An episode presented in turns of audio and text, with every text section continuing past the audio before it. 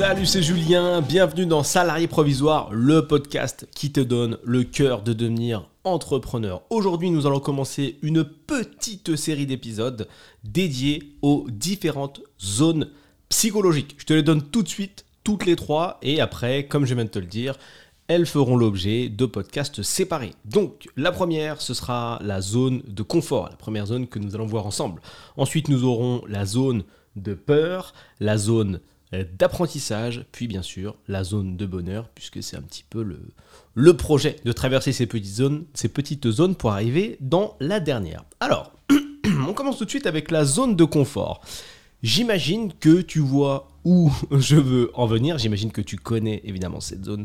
C'est notre préférée. C'est celle qui, comme son nom l'indique, est confortable, agréable. Tout se passe bien. Je vais te donner quelques petits mots qui vont te permettre de comprendre ce que c'est exactement. Qu'est-ce qu'on trouve dans la zone de confort? On trouve des habitudes, on trouve la routine, on trouve des expériences connues, une sorte de sécurité. Oui, la sécurité. On touche plus à rien, comme on dit, ça fonctionne. Je peux te donner également quelques, exemples, c'est-à-dire qu'on fait exactement le même chemin pour se rendre au travail tous les jours, on fait les mêmes courses, les mêmes produits parce qu'on connaît ces produits, on voit les mêmes personnes, on fait les mêmes sorties, on a à peu près les mêmes sujets de conversation, et euh, tout tourne de manière euh, à peu près régulière. Ça va, on a notre petite zone de croisière, la mer est calme, bon, c'est bien, c'est un chemin qui nous plaît, euh, c'est pas bien, c'est bien bien, c'est pas mal, pardon. C'est un chemin qui te plaît, tout avance, tout est cool, c'est parfait. Par contre, on rencontre une, petite problématique avec tout ça, avec cette zone de confort. C'est qu'à terme, on finit par se rendre compte qu'il ne se passe rien de nouveau, puisque rien ne change. À mon avis, tu le sais ça. T'es là, tu vis ta vie, c'est cool, mais il euh, n'y a rien de nouveau. Donc le résultat, c'est que le temps passe et on oublie ce qu'est le changement petit à petit. Ça, c'est très très embêtant, très mauvais résultat.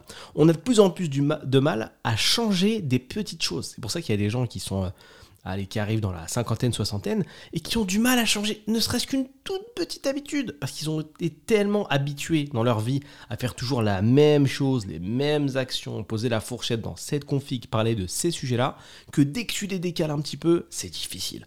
Tout micro-changement, toute modification euh, fait l'objet d'un effort énorme.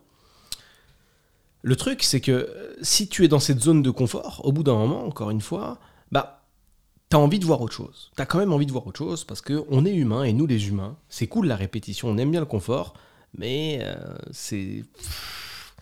Le souci, c'est que parfois, on peut rester bloqué dans une vie qui ne nous correspond pas spécialement. Et ça, c'est très, très, très, très problématique. Le changement est impensable, mais la vie que l'on mène ne nous convient pas. La négativité s'installe et on devient aigri et frustré avec le temps.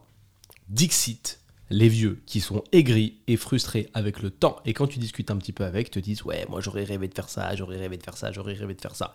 Et ce qui est ouf, c'est que le fait de ne pas avoir réalisé leur rêve euh, fait, fait partie maintenant intégrante de leur vie, de leur choix, de leur décision, de leur façon de faire. Et ça, c'est fou. C'est fou de se dire que peut-être ton voisin, s'il est vénère contre toi, au moindre bruit, tu vois, tu marches un petit peu fort, boum, il vient sonner en disant Oui, faites du bruit, s'il t'embrouille, c'est parce que ce mec-là, peut-être, eh ben, il a jamais réussi à être fleuriste. Parce que c'était son rêve. Mais il a jamais osé se lancer. Il était, il, était toujours dans le doute, dans le peut-être que oui, mais c'est dangereux, je veux pas investir, etc. C'est peut-être à cause de ça, tu vois. Il kiffait les fleurs, le gars, à la base. Il kiffait les orchidées, mais il n'y est pas allé. Il n'y est pas allé. Toute sa vie, il a fait un boulot qu'il a trouvé relou. Mais relou, mais d'une force. Encore et encore. Chaque jour, chaque année, chaque heure, chaque mois, chaque décennie, tout le temps il faisait ce boulot qu'il trouvait nul. Et au bout d'un moment, ça tape sur le système, parce que mine de rien, d'un point de vue nerveux, il y a ce qu'on appelle une charge mentale. Si je te fais faire tous les jours un truc que t'aimes pas, pendant 7 heures, c'est énorme. Au bout d'un moment, tu vas péter un câble, tu vas être fou. C'est comme quand on enferme quelqu'un pendant longtemps. Dans une prison ou autre, au bout d'un moment, mais il sert. Vivre dans 9 mètres carrés. Je dis pas que les gens qui sont en prison sont forcément gentils, attention, c'est un exemple de vivre dans 9 mètres carrés. Si demain je te fais vivre dans 9 mètres carrés pendant 6 mois, est-ce que tu penses que tu seras la même personne jour 1 et euh, jour 6 mois plus tard? Bah non. Tu vas réfléchir, tu vas changer, tu vas péter un câble, peut-être que tu seras fou d'ailleurs. Donc cette zone de confort, elle est agréable, elle paraît optimisée, elle est le fruit d'un travail, parce que c'est quand même du travail d'avoir une certaine régularité, que tout soit carré, faut aller chercher un taf, faut euh, se trouver un logement, euh, c'est difficile, c'est une épreuve, voilà, parfois ça peut être un peu compliqué, faut euh, mettre des meubles dans tout ça, il faut créer un équilibre, après il faut se mettre en ménage, puis une fois que tu as ton ménage, il faut quand même veiller à l'équilibre du ménage, que ça fonctionne bien, que ça aille bien avec ton ami, ensuite bah, on, y a une routine au niveau de la bouffe, il faut manger à heure fixe aussi, c'est important. Et puis euh, le soir, on fait aussi des choses à heure routinière. Là, c'est le moment où on lit, là, c'est le moment où on regarde une série, là, c'est le moment où on va regarder un film. Mais ça reste quand même une ritournelle, encore et encore et encore. Et si tu écoutes ce podcast, c'est que je sais que tu fais partie des gens qui se disent Mais moi, c'est pas ça en fait. Quand je prends un peu de recul, c'est pas ça la vie que je veux, moi. C'est chiant ça. Et c'est également pour ça qu'il y a des gens de 50 piges qui pètent des câbles. C'est-à-dire que tu les vois, ils sont en ménage depuis des années. Mariés depuis 20, 20 ans, 25 ans, 30 ans. Euh, trois enfants, femmes, euh, cadre parfait pour toi. Tu le regardes de l'extérieur, tu te dis waouh, le mec a tout voiture, maison, femme, trois enfants. Et d'un coup, t'entends l'histoire. Michel, il s'est barré. Il a disparu, personne ne sait où il est.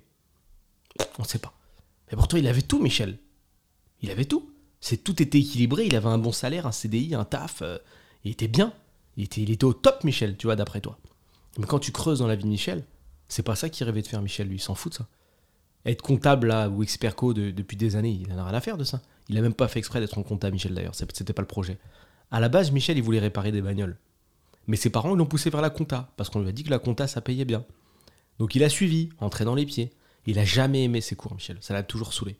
Il était bon parce que les maths, pour lui, c'était logique. Donc il a réussi, il a réussi ses examens. Puis en plus, effet secondaire, les parents étaient contents, donc ça passait bien, c'était cool. On le respectait pour ça dans sa famille, donc euh, ça lui donnait un petit côté quand même un peu sympa. Tu vois, c'était le mec euh, fort en cours. Mais au fond de lui, Michel, il trouvait ça nul à chier. Puis il a continué à avancer, d'études en études. Encore une fois, là, il n'a pas choisi. Donc il s'est acheté des voitures très tôt. Il collectionnait, il bricolait un petit peu, mais il a eu de moins en moins le temps de faire ça, Michel. Tu vois, il s'est plus focus sur son taf. Puis après, il a rencontré son ami, sa copine. Et puis il est resté longtemps avec. Et puis finalement, il, s'est marié avec, il a fait des enfants. Et puis il a suivi un peu ce, il a suivi ce chemin qui, qui paraît être le meilleur, le plus optimisé. Social, voilà. Il a suivi le, le, pattern social, je dirais, qui dit que à partir d'un certain âge, il faut absolument être avec quelqu'un. Qui dit qu'à partir d'un certain âge, il faut absolument se marier. Qui dit qu'à partir d'un certain âge, si t'as pas de taf, t'es vraiment une merde. Et que à partir d'un certain âge également, il faut avoir des enfants. Ça, il faut le faire. Sinon, on juge. Comme pour les femmes, à qui on dit, euh, pareil, à partir d'un certain âge, mais t'as pas d'enfant, mais tu vas voir, ça va venir. Donc on lui a toujours répété des trucs comme ça à Michel. Donc euh, il a suivi encore une fois le chemin. Et puis il a toujours vu son rêve au loin, Michel. S'écarter encore et encore et encore. Et même s'il a eu des jours heureux, des trucs bien, il a eu ses enfants qu'il aime de tout son cœur, c'est super. Il a eu cette promotion à son taf, c'est cool, mais il s'en fout en fait de ce taf-là. Il les voit les voitures dans la rue, tous les jours il les voit. Et il n'a pas le temps il n'a pas le temps. Il est occupé avec cette vie de famille qui est cool, encore une fois, c'est équilibré, mais c'est pas ce qu'il veut, c'est pas de ça qu'il rêve. Et le jour euh, où euh, le, vase est plein, que, Michel, ça, fait des années qu'il fait la cocotte minute, qu'il parle pas à sa femme parce que il est pas bon en communication. Michel, on le savait, c'est un mec des maths. Il aime pas trop parler, tu vois. Et il dit rien, il se libère pas, il est pas dans l'échange. Sa femme non plus, elle fait pas ce qu'elle aime. Donc du coup, ils se disent tous les deux que c'est la vie, quoi. Hein c'est la vie. C'est voilà, on choisit pas trop ce qu'on fait, on va là où il y a de l'argent, là où ça paye. On, fait ce que les autres estiment être bon pour nous, encore une fois. On suit un peu n'importe comment, on s'en fout. Les autres le disent, donc ça doit être bon, tu vois. C'est logique. Il y a qu'un seul chemin, il y a qu'une seule façon de faire. Donc on fait ça. On suit le pattern. C'est le bon, forcément. Il y a aucun doute possible. On l'a formaté comme ça pendant des années. Et donc à un moment, euh, la cocotte minute arrive en fin de cuisson, hein, même si cette expression n'existe pas. Et c'est trop. C'est trop. Et Michel, il commence à avoir envie de se barrer, tu vois. Et quand tu creuses encore plus dans sa vie, tu te rends compte que ça fait un an qu'il prévoit de se casser. Et un jour, il va en vacances, Michel, avec des potes, parce que sa femme le, laisse y aller, alors que pareil, ça, ça fait des années qu'il veut le faire, et puis euh, on lui dit non. Et il voit une autre vie. Il commence à fréquenter un pote qui a un business, et il voit ce que c'est sa vie. Il voit que c'est détendu, il voit que le gars, euh, sa passion, c'est euh, coudre des pulls en laine, et qu'il peut le faire 2, 3, 4, 5 heures par jour, ça le fait plaisir. S'il veut coudre, s'il veut fabriquer des pulls toute la journée, toute la semaine, il peut le faire, tu vois. Et ça le fait réfléchir, Michel, petit à petit. Et il passe du temps avec ce gars-là, encore et encore et encore. Et au bout d'un an, il a envie de serrer, tu vois, Michel. Il a envie de serrer, il se dit putain, c'est pas ça ma vie. C'est pas ce que je veux faire. C'est pas du tout ce que je veux réaliser. Et il se casse. Et Michel, d'un jour à l'autre, il se tire. Et voilà comment on explique les gens qui sont pas bien dans leur vie mais qui le cachent beaucoup trop longtemps. Voilà ce que ça fait des gens qui réalisent pas leurs rêves. Et voilà le résultat de des années et des années de grignotage de cerveau petit à petit. Voilà le danger ultime de la zone de confort à terme. Donc mon conseil, ne reste pas bloqué dans ta zone de confort, même si tu crois que c'est le truc le plus safe du monde. Ça peut vite devenir, et petit à petit, en fait, la chose la plus toxique que tu aies jamais rencontrée.